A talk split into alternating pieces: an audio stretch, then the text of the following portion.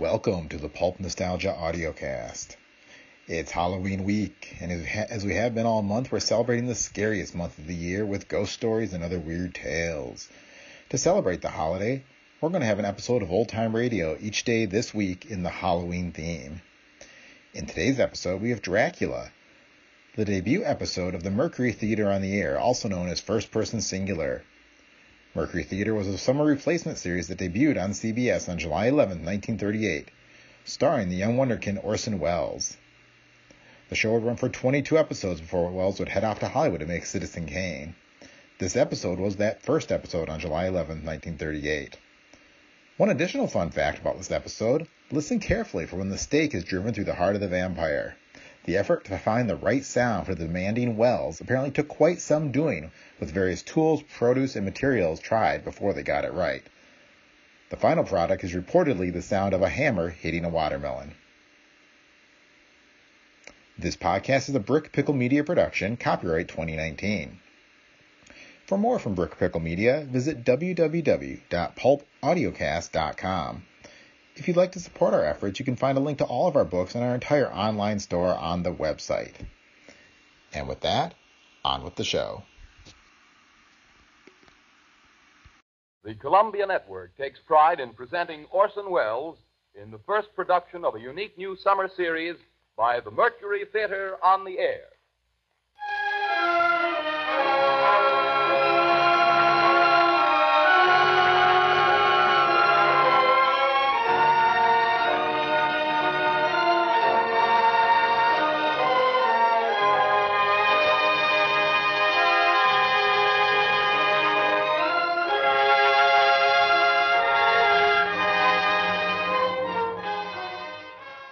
A single year, the first in the life of the Mercury Theater, Orson Welles has come to be the most famous name of our time in American drama.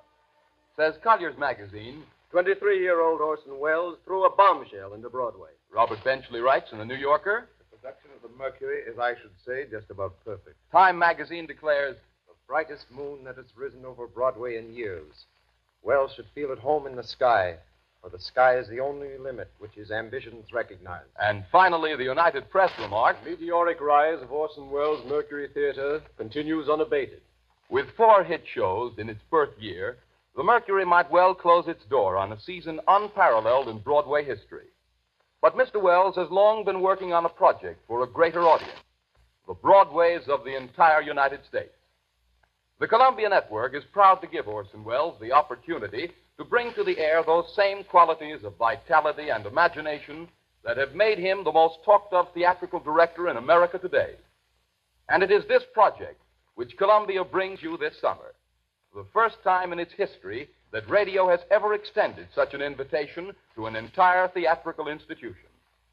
But here is Orson Welles himself to tell you about it. The director of the Mercury Theater, the star and producer of these programs, Orson Welles. Good evening. The Mercury Theater faces tonight a challenge and an opportunity for which we are grateful. We will present during the next nine weeks many different kinds of stories stories of romance and adventure, biography, mystery, and human emotion. Stories by authors like Robert Louis Stevenson, Emile Zola, Dostoevsky, Edgar Allan Poe, and P.G. Wodehouse. In the cast tonight are Martin Gabel, the Cassius of our production of Julius Caesar, and George Coulouris, who played Antony in that production and appeared also in our Shoemaker's Holiday and Heartbreak House, and other leading Mercury Theater players. We're starting off tonight with the best story of its kind ever written. You will find it in every representative library of classic English narratives. It is Bram Stoker's Dracula. The next time I speak to you, I am Dr. Arthur Seward. George Coulouris plays Jonathan Harker, and Martin Gabel plays Dr. Van Helsing. It is Dr. Seward who tells the story, and so for the moment, goodbye, ladies and gentlemen. I'll see you in Transylvania.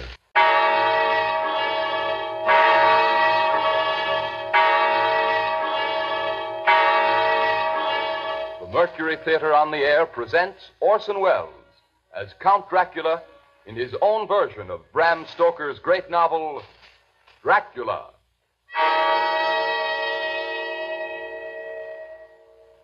Ladies and gentlemen, my name is Arthur Seward.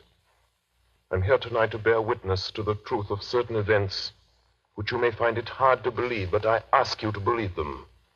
I have here certain documents, telegrams, clippings from the press of the day, memoranda, and letters in various hands.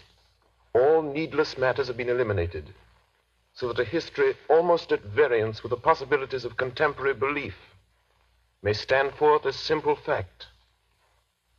I present you first with excerpts from the private journal of Jonathan Harker. I, Jonathan Harker, lawyer's clerk, article to Peter Hawkins, Esquire of Exeter, England, am writing this journal in the hope that if misfortune overtakes me, it may one day come to the eyes of those who love me.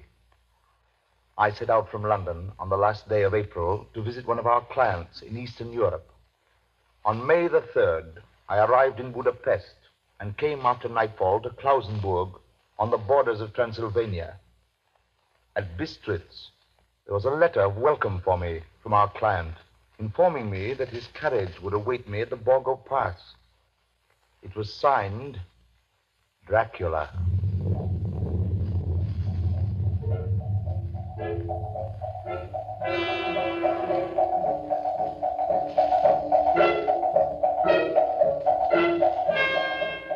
Bukovina!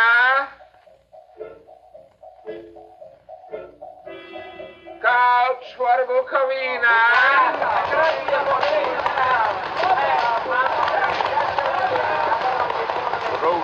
But still we seemed to fly over it with feverish haste.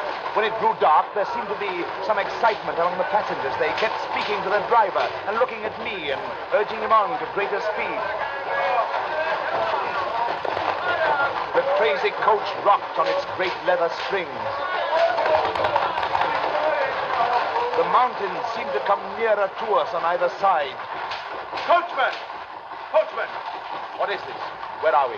You're nearing your destination, young Herr. This is the Borgo Pass.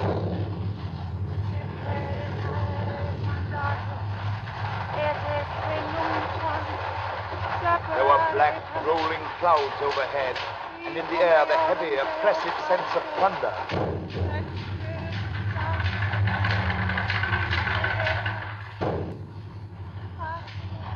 Now we were through the pass. The young Herr is not expected after all.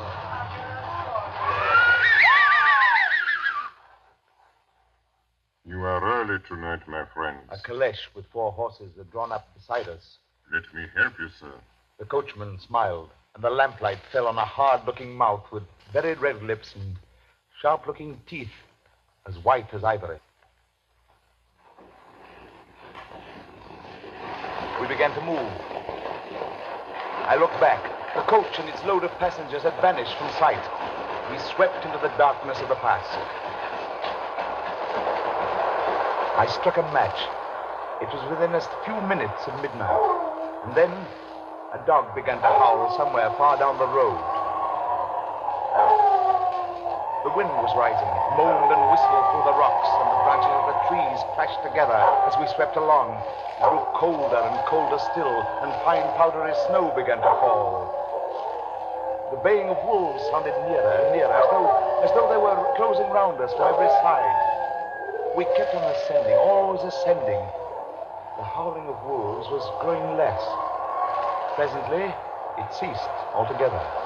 And just then, the moon broke through the black cloud. There's a ring of wolves running alongside the carriage, in silence, with white teeth and lolling red tongues, with long sinewy limbs and shaggy hair. Welcome to my house. I must have fallen asleep. The carriage had pulled up in the courtyard of a vast ruined castle. The coachman was nowhere to be seen. Welcome to my house. Come freely, go safely, and leave something of the happiness you bring. Count Dracula? I am Dracula. Face was strong, very strong, aquiline. The mouth, so far as I could see under the heavy mustache, was fixed and rather cruel looking, with peculiarly sharp white teeth. Hmm. You hear them, Mr. Harker. Uh, the wolves? The children of the night, as you say, Mr. Harker. The wolves. Listen. Ah. Come now. There are many things you must tell me tomorrow. Of England and of the estate there you have purchased for me. Why, yes. The estate is called Carfax, I believe. Yes, that is so. But now I will detain you no longer.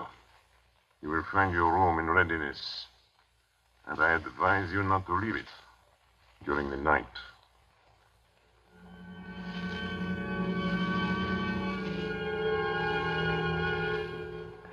This castle is on the very edge of a terrible precipice. A stone falling from the window would fall a thousand feet without touching anything. I explored. There are doors, doors, doors everywhere, and all of them locked. The door to the great hall, the door to the courtyard, every door in the castle is closed, bolted against me.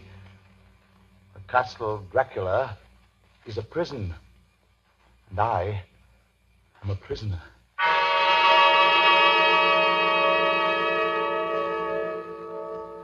The next night, I couldn't sleep. So after a few hours, I got up and, lighting my candle, I placed my shaving mirror on the dressing table and was just beginning to shave. You seem restless, Mr. Harker. I hadn't seen him, although the reflection of the glass covered the whole room behind me. I turned to the glass again. Count Dracula was close to me, and I could see him over my shoulder, but there was no reflection of him in the mirror. It was blank. I started and cut myself on the side of the throat. The blood was trickling down my neck. Ah! Count, my mirror! The blood! The blood! Wipe the blood from your face, Mr. Harker. And take care how you cut yourself. It is more dangerous than you think in this country.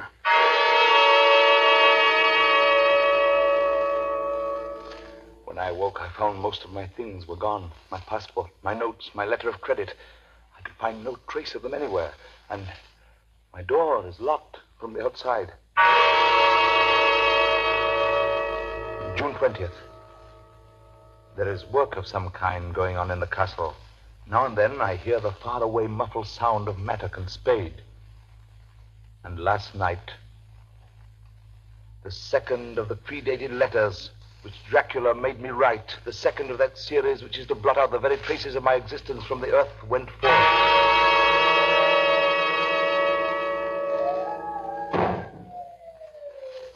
Count Dracula. Yes, my young friend. Well, what of me? When am I free? When can I leave this place? Free? Mr. Harker, you're always free. You want to leave? Would you like to leave tonight? Yes, yes, in God's name. My dear young friend, not an hour shall you wait in my house against your will. Come, follow me.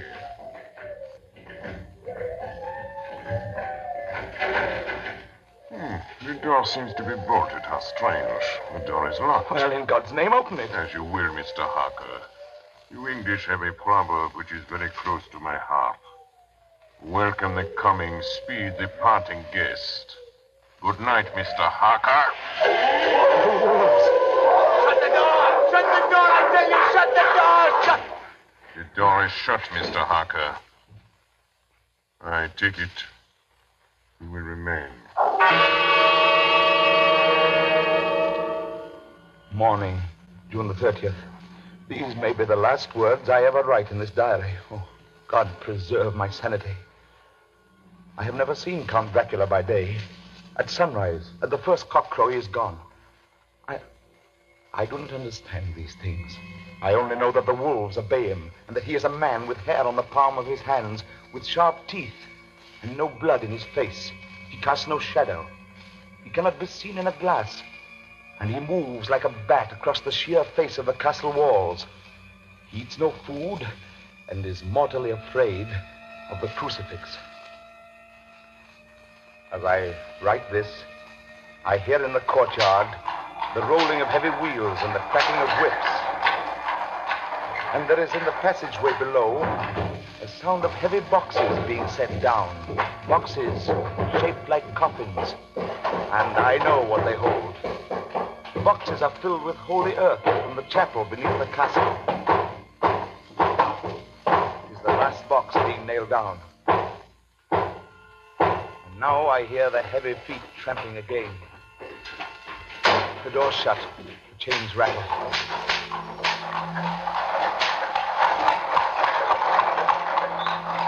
In the courtyard and down the rocky way, the roll of heavy wheels, the crack of whips. Help! Help! Help! The wagons have gone. I'm alone in the castle. I'm alone in the castle. I'm alone in the castle. I'm alone. I'm alone.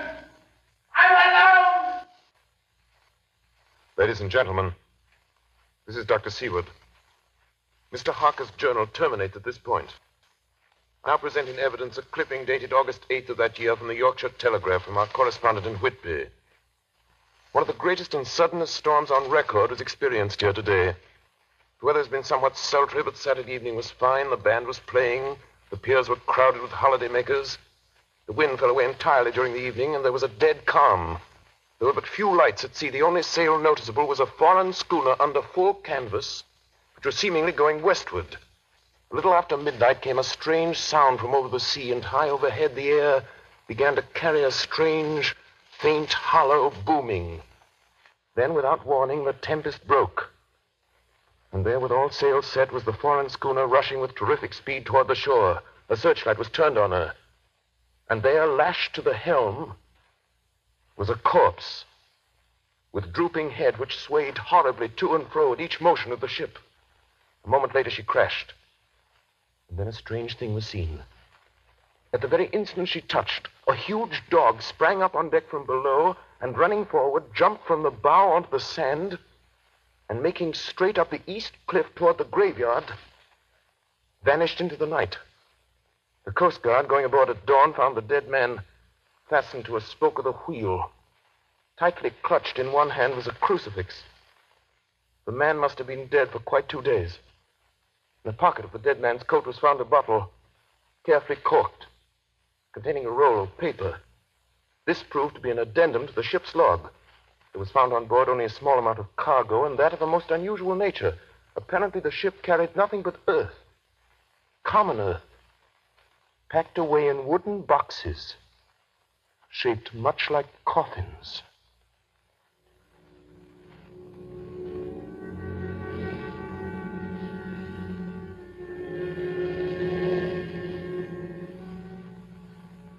Of the Demeter, July 6th. Finished taking in cargo, a queer cargo, boxes of earth. At noon, set sail, east wind, fresh. Crew, four hands, two mates, cook, and myself, captain, July 11th. Entered Bosporus. At dark, passed through Dardanelles. Mate reported in morning that one of crew, Balyoden, was missing. Took larboard watch, eight bells last night. He was relieved by Chalitcha. Never came to his There's bunk. something aboard this oh. ship. No, no, no. Don't laugh, Captain. In the rain last night. Oh? A tall, thin man go up companionway and along the deck forward and disappeared. When I go to the bow, no one. And the hatchways all closed. July 22nd. Rough weather last three days. All hands busy with sails. No time be frightened. Past Gibraltar and out through straits. All well. July 24th. Last night, another hand was lost. Disappeared. By Chalichev. Leave off watch midnight. Then we never see him again. Double watch now. I don't take watch alone no more. Double watch. Double watch. July 29th. Had single watch tonight as crew too tired to double. When morning come. Hey! Hey, Milo! Banoisin! Banoisin! Is Banoisin below? Banoisin's gone! Banoisin! Banoisin's gone! Like the others. Like all the others. Mate and I have agreed to go armed henceforth, July 30th. Last night, we are nearing England. Weather fine. All sails set. Captain! Captain! The man in the watch in the stairs is missing! Both missing!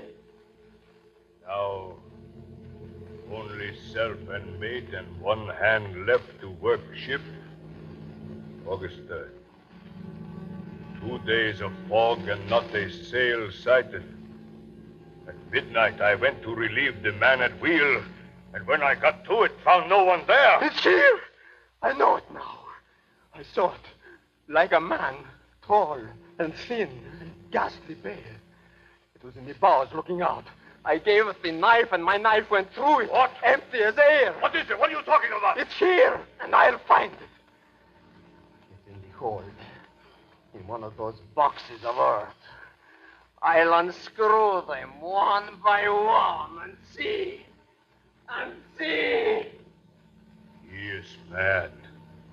Stark raving mad. It's no use my trying to stop him. He can't hurt those big boxes. They are invoiced as common earth. Down in the hold. I know the secret now. The sea will save me from him. That's all that's left. That's all that's left. August 4. I am all alone on my ship. And still the fog. I dared not go below. I dared not leave the helm. So here all night I stayed, and in the dimness of the night I saw it. I saw him. God forgive me, but the mate was right to jump overboard. It was better to die like a sailor in the blue water. But I am captain, and I must not leave my ship. I shall tie my hands to the wheel when my strength begins to fail. And along with them I shall tie that which it dare not touch my crucifix. I am growing weaker, and the night is coming on. God and the Blessed Virgin help a poor ignorant soul trying to do his duty.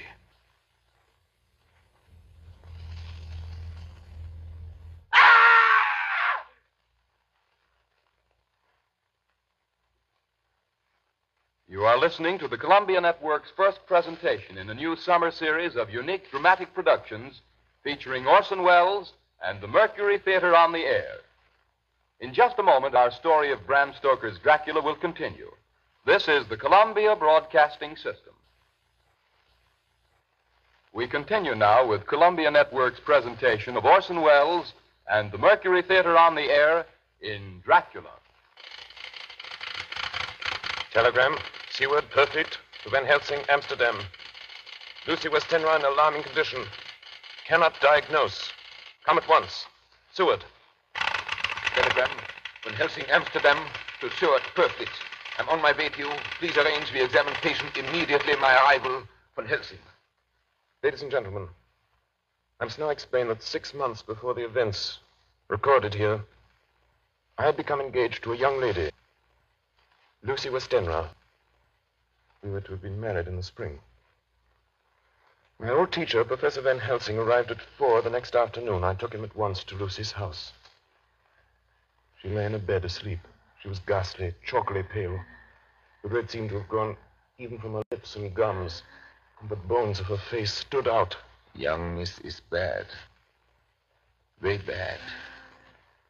She must have blood or she will die. Yet she is not anemic. The qualitative analysis of her blood gives quite normal condition. It is strange. I do not like to think how strange. Look! My God, her throat, look! The black velvet band that she always wore had dragged up a little and showed a red mark on her throat. Just over the external jugular vein were two punctures, not large, but not wholesome looking. The edges were white and worn looking. Well? Well, what is it, Professor? What's wrong with her? Speak frankly. You can tell me the worst. I wish I could, Stuart. I wish I could. But I do not dare. But won't you tell me any, anything? I will tell you this. Your young lady is in a danger greater than death. You must believe me. If you leave her for one moment and harm befalls, you will not sleep easy thereafter.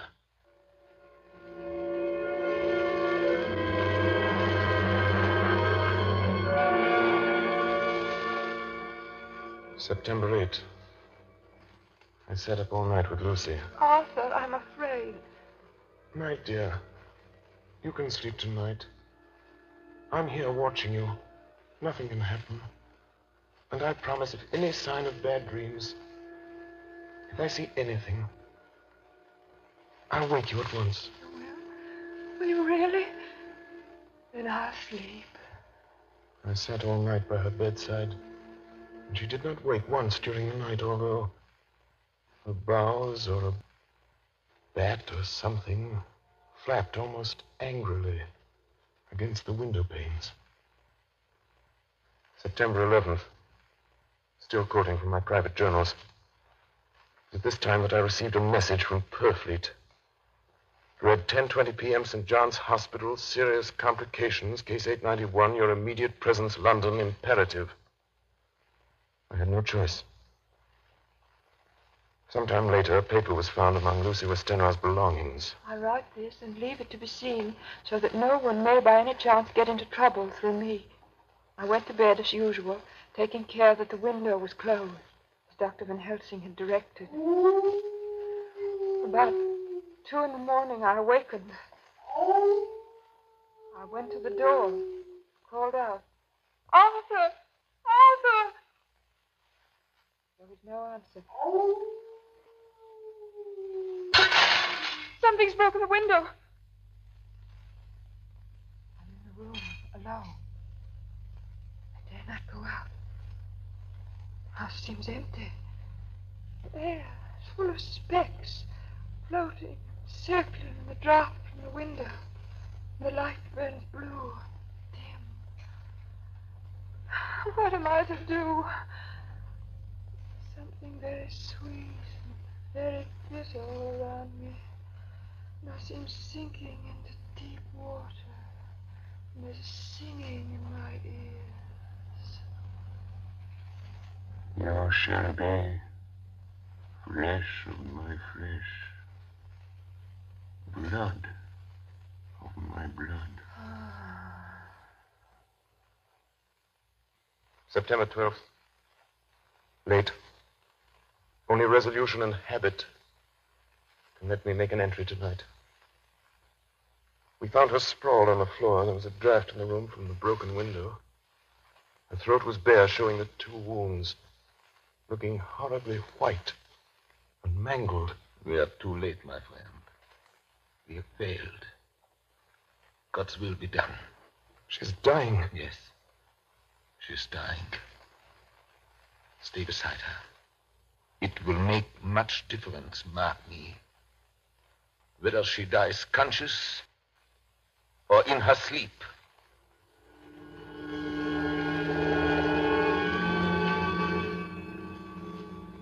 It was late in the afternoon before she opened her eyes. Arthur, oh, my love, I'm so glad you've come.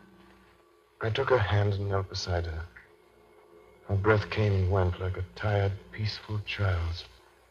And then the light from the setting sun fell on her face, and then, insensibly, a strange change came over her. Her eyes grew suddenly dull and hard. Her breathing was heavy. The mouth opened, and the pale gums drawn back made the teeth look large and sharp. Arthur, oh, my love, I'm so glad you've come. Kiss me. Bend down and kiss me. Not for your life. Not for your living soul and hers. Lucy! She's dead. Poor girl. There's peace for her at last. The end. Not so. It is only the beginning. Wait and see.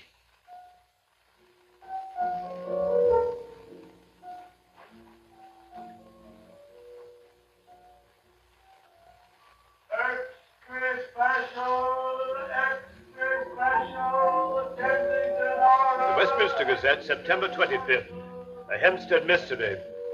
The Kensington Horror, the stabbing woman, and the woman in black.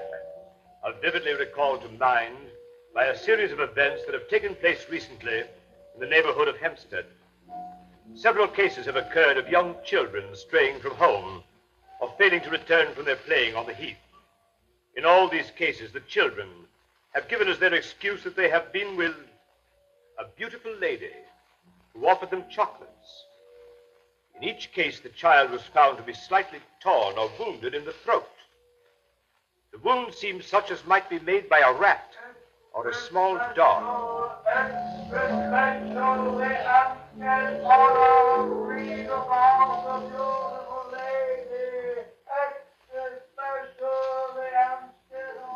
The Hampstead Her. Another child injured by the beautiful lady. We have just received intelligence that another child missed last night was only discovered late in the morning. It has the same tiny wound in the throat. Well, Stuart, what do you think of that? You mean to tell me, my friend, that you still have no suspicion as to what poor Lucy died of? Nervous prostration, following great loss and waste of blood. And how was the blood lost or wasted? You are a clever man, my friend, and a good doctor. But you do not believe that there are things that you cannot understand. You are wrong, Stuart. Are you aware of all the mysteries of life and death? Can you tell me why in the pampas there are bats that come at night and open the veins of cattle and horses and suck dry those veins? Hmm? How in some islands of the western seas there are bats which hang on trees all day, and then when the sailors sleep on deck because it is hot, flit down on them, and then in the morning are found dead men, as white as Miss Lucy was? I understand none of these things. After tonight, Stuart, if you dare to come with me, perhaps then you will understand. September 29th. Before dawn. Now it is done. And I would sooner die a thousand deaths than live again through what I did this night. We will spend the night, you and I, here in this churchyard where Miss Lucy is buried. We enter the tomb. And then? We open the coffin. You shall yet be convinced. Take care, Van Helsing. Miss Lucy is dead, is it not so? Then there can be no wrong to her. But if she is not dead, With some difficulty, we found the Westenra tomb. I took up my place behind a yew tree. On one side of the tomb, Van Helsing on the other. I was chilled and frightened. Suddenly, I saw something moving between two yew trees. A dim, white figure which held something at its breast. The figure stopped. I could not see the face, for it was bent down over what I saw to be a fair haired child. There was a sharp little cry, such as a child gives in sleep, or a dog as it lies before the fire and dreams. Then the thing saw us. She drew back with an angry snarl. The lovely blood stained mouth grew to an open square. If ever a face meant death, I saw it at that moment. Then suddenly she turned and vanished in the direction of the tomb. child is not harmed. We leave him in a safe place where the police find him. There's more to do. Come. Now we were in the tomb. Then in the coffin. The thing lay. Like a nightmare of Lucy, the pointed teeth, the blood-stained mouth. Van Helsing never looked up. From his bag, he took out a book, his operating knives, a heavy hammer, and a round wooden stake, some two or three inches thick, sharpened to a fine point, and hardened over a fire. Stuart, the life of this unhappy woman is just begun. When she become what you call undead, there comes with the change the curse of immortality. She cannot die, but must go on age after age, adding new victims. Because all that die from the preying of the undead become themselves undead and prey on others. So the circle goes on, ever widening as the ripples from a stone thrown in the water. But if this lady, this undead, be made to rest as true dead, then the soul of the poor lady whom we love shall be again free. Tell me. What am I to do? Take this stake in your left hand, the hammer in your right. Yes. Place the point over the heart. Yes. Then, when I begin the prayer for the dead, in God's name strike. Oh. Are you ready? Now, Domine Jesu Christe, Fili Dei vivi, qui in manus tuas ex voluntate patri.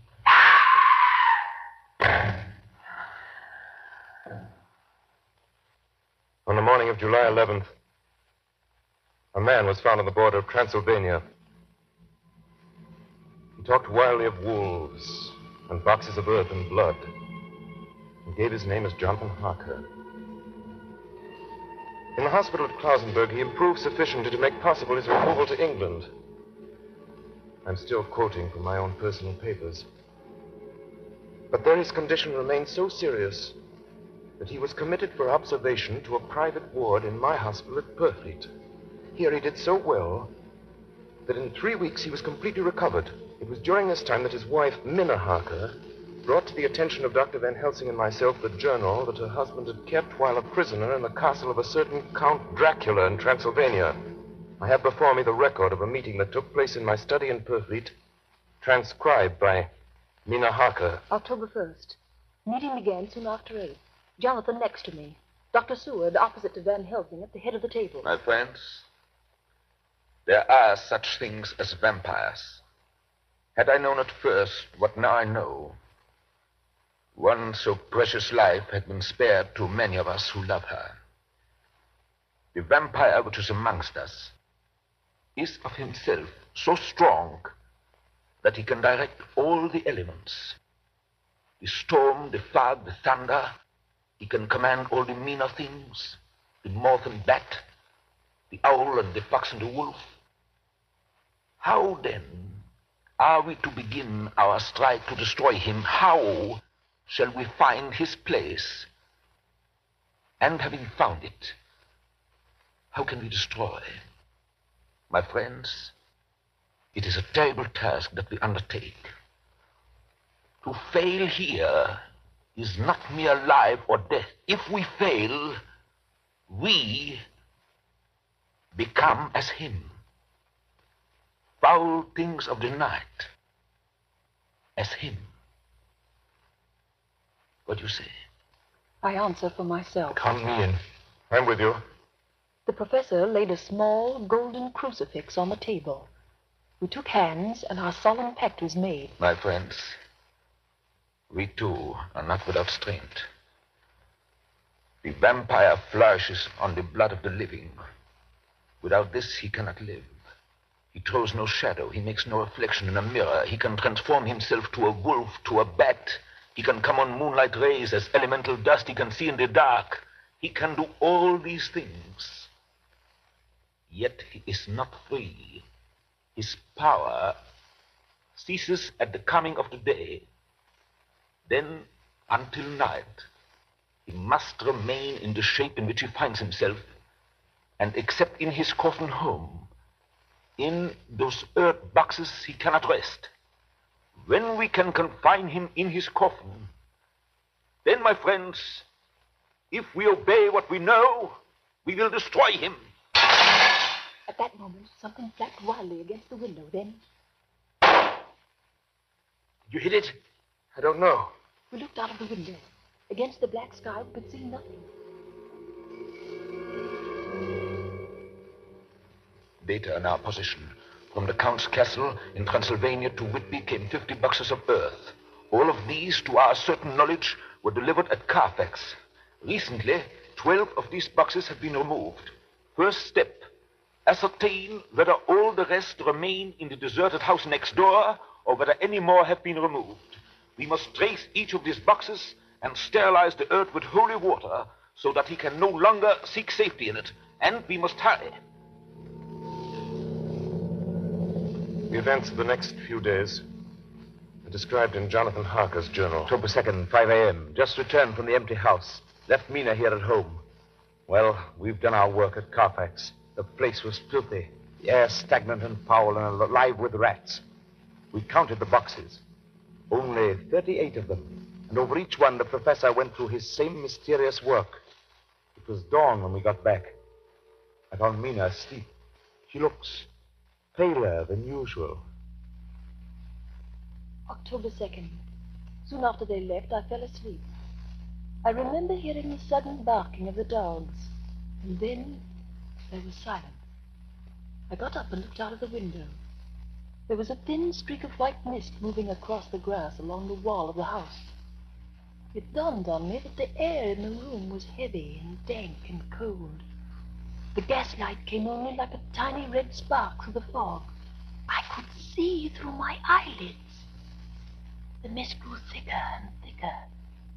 Then, as I looked, the spark divided and seemed to shine on me through the fog like two red eyes. You shall be flesh of my flesh, blood of my blood, blood my blood.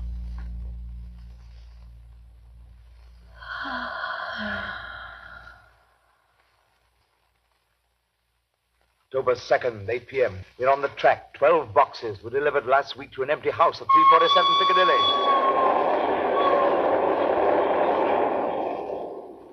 My dear friends, until the sun sets tonight, Dracula must retain whatever form he now has. We have this day to hunt out all his lairs and sterilize them. Then he will have no place where he can move and hide. But we have only until sunset. The house in Piccadilly was empty.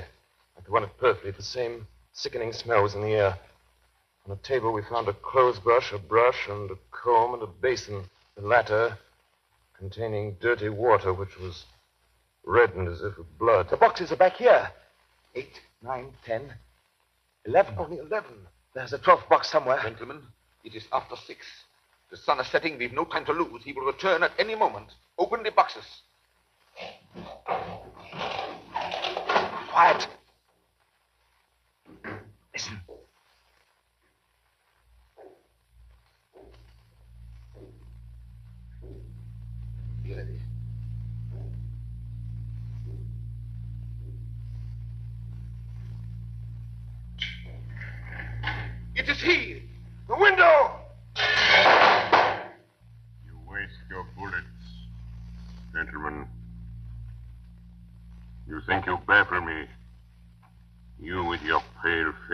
All in a row like sheep in a butcher's.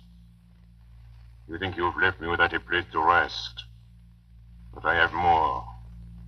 And time is on my side. The one you love is mine already. I have known her. Already my mark is on her throat. Flesh of my flesh. Blood of my blood. She is with me always. Over land or sea. October 4th morning. Another meeting in the study of Perkins. We must find that last remaining box, gentlemen. We must find it. As long as that earth exists impure, as long as there remains one place of refuge for Dracula, there is no safety and no peace for any soul in England. And for the undead, never peace so long as he lives. Blood of my blood. Blood of my blood. Mina! How do you know that? Well, no, no, quiet. quiet. With me. With me always. Over land and sea. Mina, darling, how did you know that Dracula said those. I don't know. The words just came. Strange. There are times when somehow I feel that I'm with him. At sunset? Yes. Just at sunset. And again at sunrise. Dr. Van Helsing, if I. If at that time you. Have you the courage? Courage for what? What do you mean? Dr. Van Helsing here will question me. I will question her, yes. In a state of hypnosis. The one you love is already mine, he said. She is with me always, over land or sea. Ah, Count Dracula. Perhaps she will betray you if she is really with you, this one we love. Who knows? If she is really with you over land or sea. Blood of my blood. Mina. Yes. Answer me, Mina. Are you with him? Yes. I am with him. Where are you? I do not know. It is all dark. What do you hear? The lapping of water. I can hear it on the outside. Then you are on a ship. Yes. What else do you hear? There is the creaking of an anchor What chain. you doing? I'm still. Oh, so still. It is like death. It's like death. Here is a report from Matson Peabody, shipbrokers. Dated October 5th, according to Lloyd's list, the only sailing ship that left for the Black Sea yesterday was the Tsarina Katrina, bound for Varna. Some hours before she sailed, a man came alongside, all in black, driving a cart with a great box in it. This he lifted down single handed and carried below. No one remembers having seen him after that, as heavy mist came up over Doolittle Dock until sailing time. The rest of London Harbor remained completely clear. Our plans are made. The average sailing time from London to the Black Sea is three weeks. We can travel overland to the same place in three days. We shall be there waiting for him when he arrives. October 15th, arrive Varna about 5 o'clock. Mina seems stronger. Every morning before sunrise and just before sunset, she speaks to Van Helsing in a trance. Are you with him, Mina? Tell me, are you with him? I am with him. What can you see? Nothing. All is dark. What can you hear? I can hear the waves lapping against the ship and the water rushing by. The wind is high. I can hear it in the shrouds and the bow throws back the foam. So, the Tsarina Katrina is still at sea, hastening on her way to Varna. The Count cannot cross running water, so he cannot leave the ship without being observed. What do you hear, Mina? Lapping waves and rushing water. Darkness. Darkness and wind. A whole week of waiting. Daily telegrams from Lloyd's. Not yet reported. Not yet reported. Not yet reported. Not yet reported. Rushing water and creaking mast. Darkness. Darkness and wind. October 24th, telegram. Lloyd's, London to Harker. Tsarina Katrina reported this morning from Dardanelles. Lloyd's, London to Harker, October 28th. Tsarina Katrina in heavy fog reported entering Galatz Harbor at 1 o'clock today. Galatz! Galatz is 38 hours from here, and the first train for Galatz leaves at 6.30 tomorrow morning. My friends, we have lost.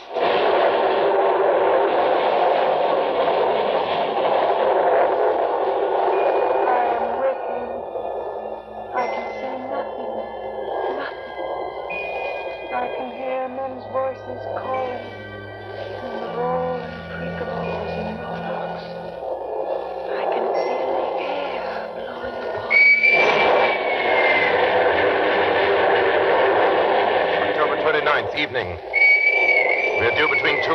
morning, but already at Bucharest we are three hours late.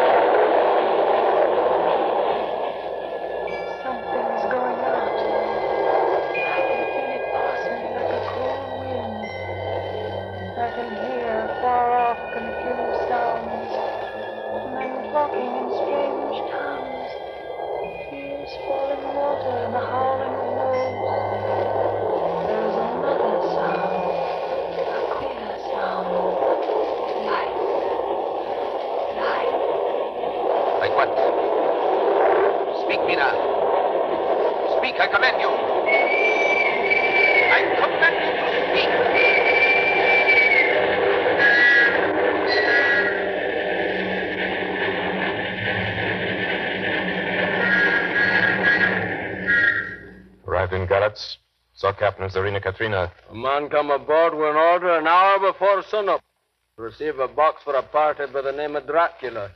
That is Peppers. A rate uh, Emmanuel Hildesheim, his name was. Mr. Hiddlesheim? Yes. You unloaded the box yesterday. I gave it to Kyloff by order. Kyloff. Mr. Kyloff? Kyloff. This morning they find him dead inside the churchyard of St. Peter.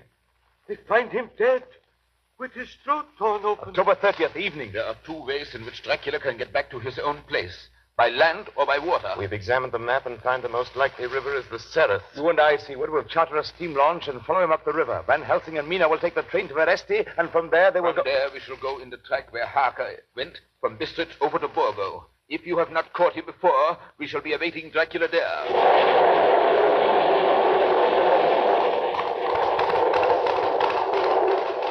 October 31st. We arrived at Veresti at noon, Van Helsing and I. Got a carriage here, and we start in an hour. Our enemy is still on the river. October 31st. We can run at good speed up the river at night. There's plenty of water, and the banks are wide apart. November 1st, evening. No news all day. We hear that a big boat went up the river before us, going at more than usual speed.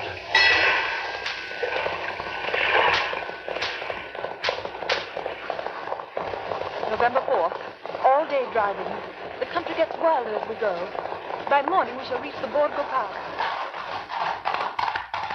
November the 4th, evening. We've left the launch. We've got horses, and we follow on the track along the river. We are armed. Look! Quick! There they are now! Heading west! With the dawn, we could see the Slovaks some miles before us, dashing along the river with their wagon. On it is the great box.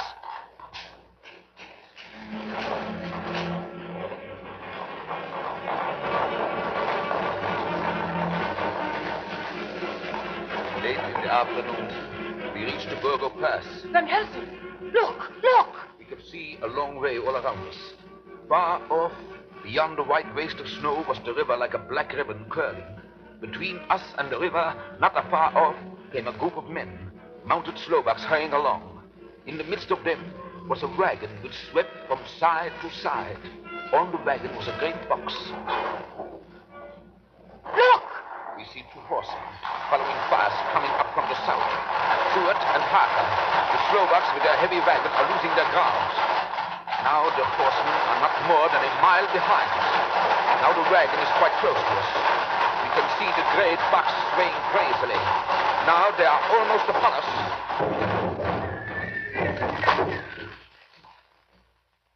Now has happened a strange thing. The wagon smashed into a great rock bed in the snow, lost its front wheels, and turned over on its side, jammed against a stone. The horses tore loose from their traces and bolted, and the Slovaks scatter and vanish after them. Then silence.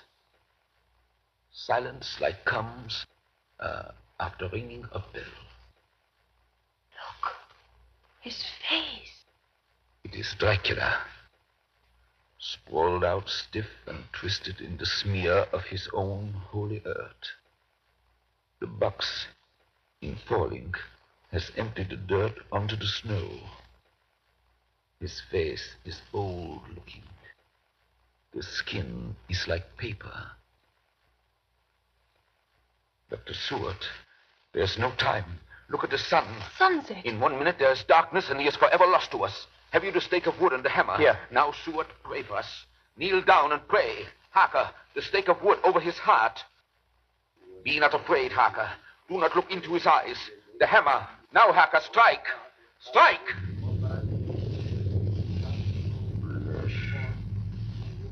Flesh of my flesh.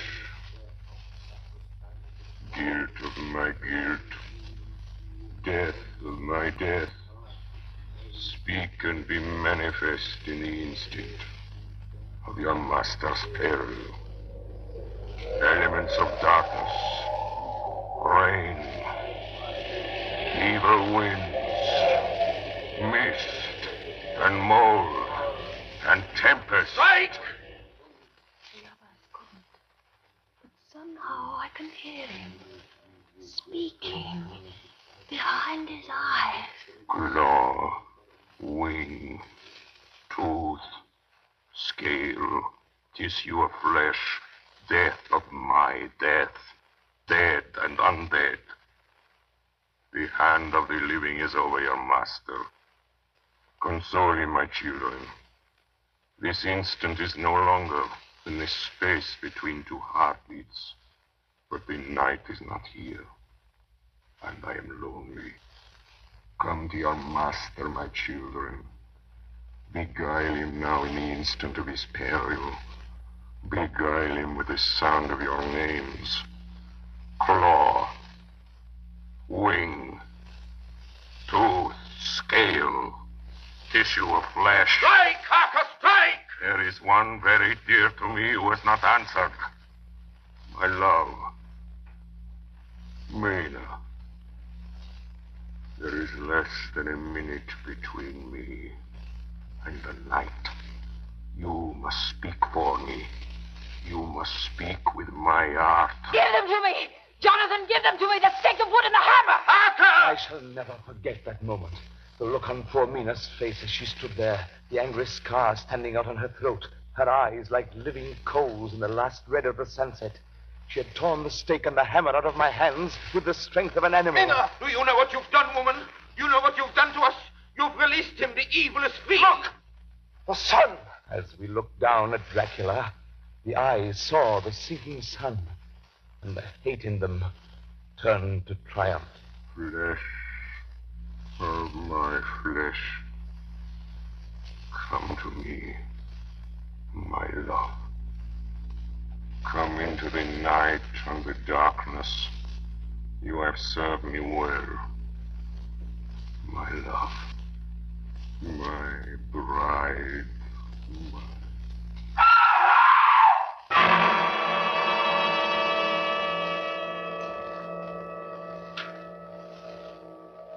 Ladies and gentlemen, all the evidence in this case is now before you. I've added nothing. And to the best of my knowledge, I've omitted nothing that might help to throw light on the extraordinary events of the year 1891, which culminated on that terrible evening in the Borgo Pass. There remains only this one last report. When Mina Harker seized the stake and hammer from her husband, I believe she was under some form of hypnosis. She herself remembers nothing. But whatever influence was at work on her, she must, at the last moment, have rejected it. For at the exact instant the sun disappeared, it was Mina Harker who drove the stake through the heart of the thing that called itself Dracula. At that same instant, even as we looked, the wound on the side of her throat was no more. As for Dracula, before the scream of the creature had died from our ears, the whole body crumbled into dust and passed from our sight. In the final moment of dissolution, there was in the face a look of peace, such as I never could have imagined might have rested there.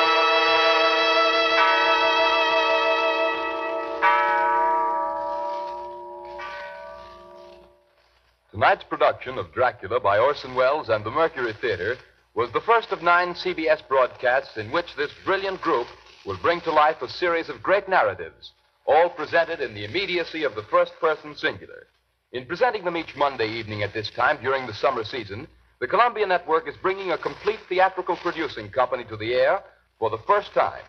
In the cast tonight, Dr. Van Helsing was played by Martin Gabel, Jonathan Harker by George Coulouris, Dr. Seward by Orson Welles, the Russian captain by Ray Collins, the mate by Karl Swenson, Mina Harker by Agnes Moorehead, Lucy Westenra by Elizabeth Farrell, and Count Dracula by Orson Welles. Bernard Herrmann composed the original music and conducted. Dan Seymour speaking. Davidson Taylor supervised the production for the Columbia Network.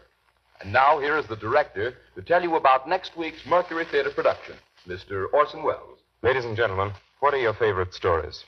If there is one you're particularly fond of and would like to hear on the air, will you please write me about it?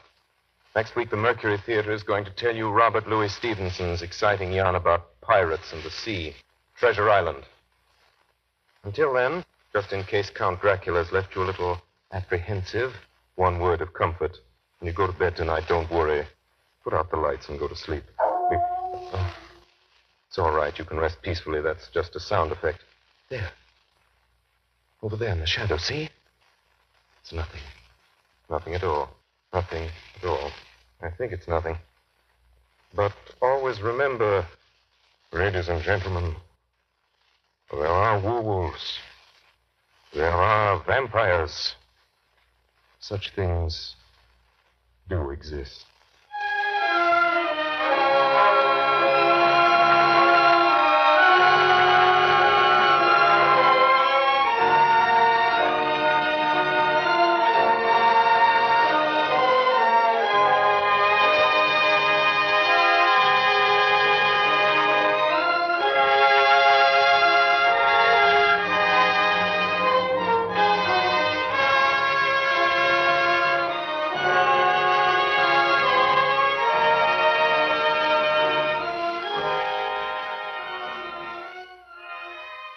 This is the Columbia Broadcasting System.